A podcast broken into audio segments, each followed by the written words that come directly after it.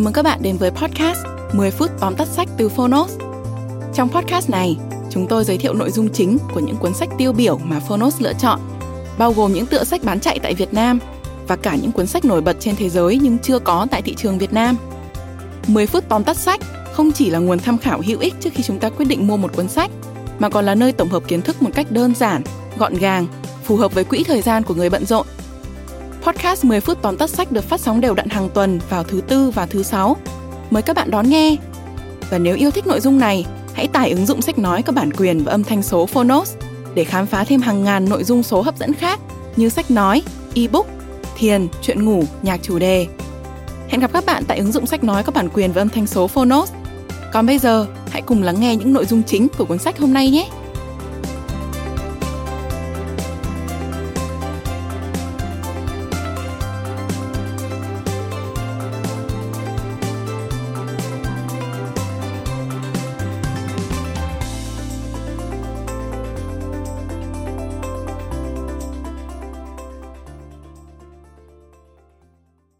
Bạn đang nghe từ Phonos. Tóm tắt sách Sống theo phương thức 80-20 Tác giả Richard Koch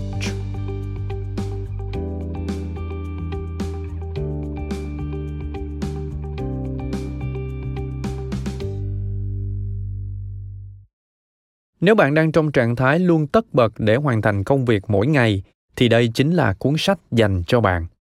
Sống theo phương thức 80-20 sẽ mang đến những gợi ý để bạn sử dụng thời gian hiệu quả hơn bằng cách khai thác ít nguồn lực hơn nhưng vẫn đạt được năng suất cao hơn. Để áp dụng quy tắc 80-20, điều kiện đầu tiên là bạn cần suy ngẫm về những ước mơ và mục tiêu. Hãy tự hỏi bản thân, 20% tốt nhất trong cuộc đời mà tôi muốn tập trung vào là gì? Và tiếp theo là tìm cách thức nhanh nhất, dễ dàng nhất để thực hiện những gì mình thực sự muốn theo đuổi. Bởi lẽ các con số thống kê cho thấy 20% nghệ sĩ của một hãng thu âm tạo ra 80% doanh thu, cũng như 20% người Mỹ đang nắm giữ 80% tài sản đất nước. Chính vì vậy, bạn cũng có thể áp dụng nguyên tắc này để biến đổi thực tại của mình, từ tài chính đến năng suất làm việc, để có thể sống cuộc đời khiến bản thân hạnh phúc hơn. Sau đây, Mời bạn cùng Phonos điểm qua ba nội dung đáng chú ý của cuốn sách Sống theo phương thức 80-20. Nội dung thứ nhất, để đạt được nhiều hơn, bạn cần phải làm ít hơn. Tại thời điểm mới ra đời, máy tính là những cỗ máy khổng lồ to bằng cả một căn phòng với tính năng xử lý còn nhiều hạn chế. Nhưng ngày nay chúng đã nhỏ gọn và mạnh mẽ đủ để ta mang theo bên mình trong một chiếc túi nhỏ xinh câu chuyện về cách máy tính phát triển hoàn toàn phù hợp với nhu cầu của con người làm được nhiều việc hơn với ít nguồn lực hơn và trên thực tế lịch sử nông nghiệp cũng đi theo một con đường tương tự hơn 300 năm trước gần 98% lực lượng lao động làm việc trên đồng ruộng và thu hoạch lương thực. Nhờ tiến bộ công nghệ, ngày nay ở các nước phát triển chỉ có 2 đến 3% dân số làm nông nghiệp. Thế nhưng chúng ta đã thu được sản lượng nhiều hơn bao giờ hết. Đây cũng chính là động lực đằng sau nguyên tắc 80-20. 20% nỗ lực tốt nhất tạo ra 80% kết quả. Và bằng cách áp dụng nguyên tắc này ở mọi nơi, ta có thể biến đổi cuộc sống của mình.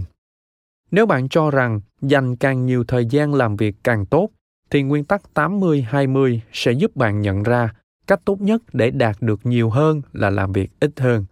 Giả sử bạn là một người làm việc tự do và bạn có một tuần để hoàn thành dự án, nếu bạn dành cho mình cả tuần để làm việc đó bạn sẽ trì hoãn dành thời gian loay hoay và không giải quyết được những việc quan trọng nhưng nếu bạn chỉ dành cho mình 20% thời gian trong tuần để hoàn thành kế hoạch, tức là chỉ một ngày, thì bạn sẽ làm việc siêng năng và hiệu quả. Kết quả cuối cùng sẽ tốt hơn và bạn sẽ có nhiều thời gian hơn để dành cho những việc khác. Nội dung thứ hai, tập trung vào những gì khiến bạn hạnh phúc thời gian là một nguồn tài nguyên quý giá một khi đã mất đi thì không thể tìm về. Do đó nhiều người luôn sống với cảm giác lo lắng sẽ không có đủ thời gian để làm những gì mình muốn. Tuy nhiên khi áp dụng nguyên tắc 80-20, bạn sẽ nhận thấy mình có nhiều thời gian hơn cả kỳ vọng. Bởi lẽ, một khi cam kết tạo ra thành tích tốt nhất với ít nỗ lực nhất, bạn cần tìm ra cách tận dụng tối đa những gì mình có. Vì vậy cho dù bạn là một nhà thiết kế tự do hay một người đưa thư nếu cống hiến hết mình để làm việc chăm chỉ hơn trong một khoảng thời gian ngắn hơn, bạn sẽ thấy công việc của mình được cải thiện và quỹ thời gian bỗng trở nên phong phú hơn. Nhưng làm thế nào để có thể thực sự nắm bắt được cách sử dụng thời gian hiệu quả? Bạn có thể bắt đầu bằng việc xác định đâu là những điều mang đến cho bạn niềm vui, cảm giác hạnh phúc và thời điểm nào bạn có thể sáng tạo cũng như làm việc năng suất nhất. Một khi xác định được, bạn có thể tối đa hóa hiệu suất bằng cách tập trung khai thác những khía cạnh này. Đó chính xác là những gì richard adams đã làm. Adams là một quan chức cấp trung trong cơ quan dân sự anh. Công việc của ông kéo dài hàng giờ đồng hồ một cách vô vị. Tuy nhiên, khoảng thời gian ngoài công việc thì ngược lại, mang đến cho ông rất nhiều hạnh phúc, đặc biệt là khi kể chuyện cho cô con gái bé bỏng của mình nghe. Adams bắt đầu tận dụng những lúc rảnh rỗi để viết ra những câu chuyện cuối cùng đồi thỏ được xuất bản và trở thành cuốn sách vô cùng ăn khách. Ông đã gom góp những hạnh phúc nhỏ nhoi trong biển cả chán chường để xếp chúng thành những viên gạch bước đến thành công. Vì vậy điều bạn cần làm là ngừng than vãn mình không có thời gian và bắt đầu làm việc một cách thông minh hơn. Nội dung thứ ba, ứng dụng phương thức 80-20 để cải thiện chất lượng các mối quan hệ. Trong thế giới hiện đại, các mối quan hệ là vấn đề quan trọng.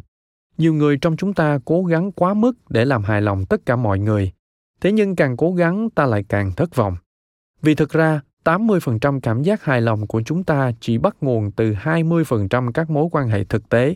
Nên để có một cuộc sống hạnh phúc, ta cần tập trung duy trì những liên kết thực sự quan trọng chẳng hạn như mối quan hệ lãng mạn với người bạn đời của mình một nghiên cứu cho thấy những người đạt chỉ số hạnh phúc cao nhất đều ít nhiều có liên quan đến một mối quan hệ lãng mạn nhưng để có một mối quan hệ bền vững hạnh phúc, điều quan trọng là cả hai phải cùng thống nhất về một số giá trị chung cũng như thấu hiểu những mong muốn của nhau.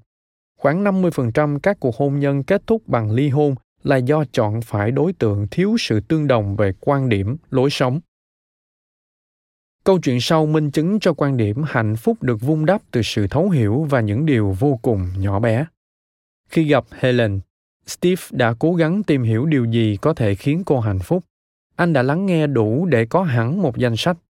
Cô muốn anh về nhà đúng giờ, muốn có thể dựa vào anh, muốn anh luôn ủng hộ các dự án của mình, và trên hết, cô thích những điều bất ngờ.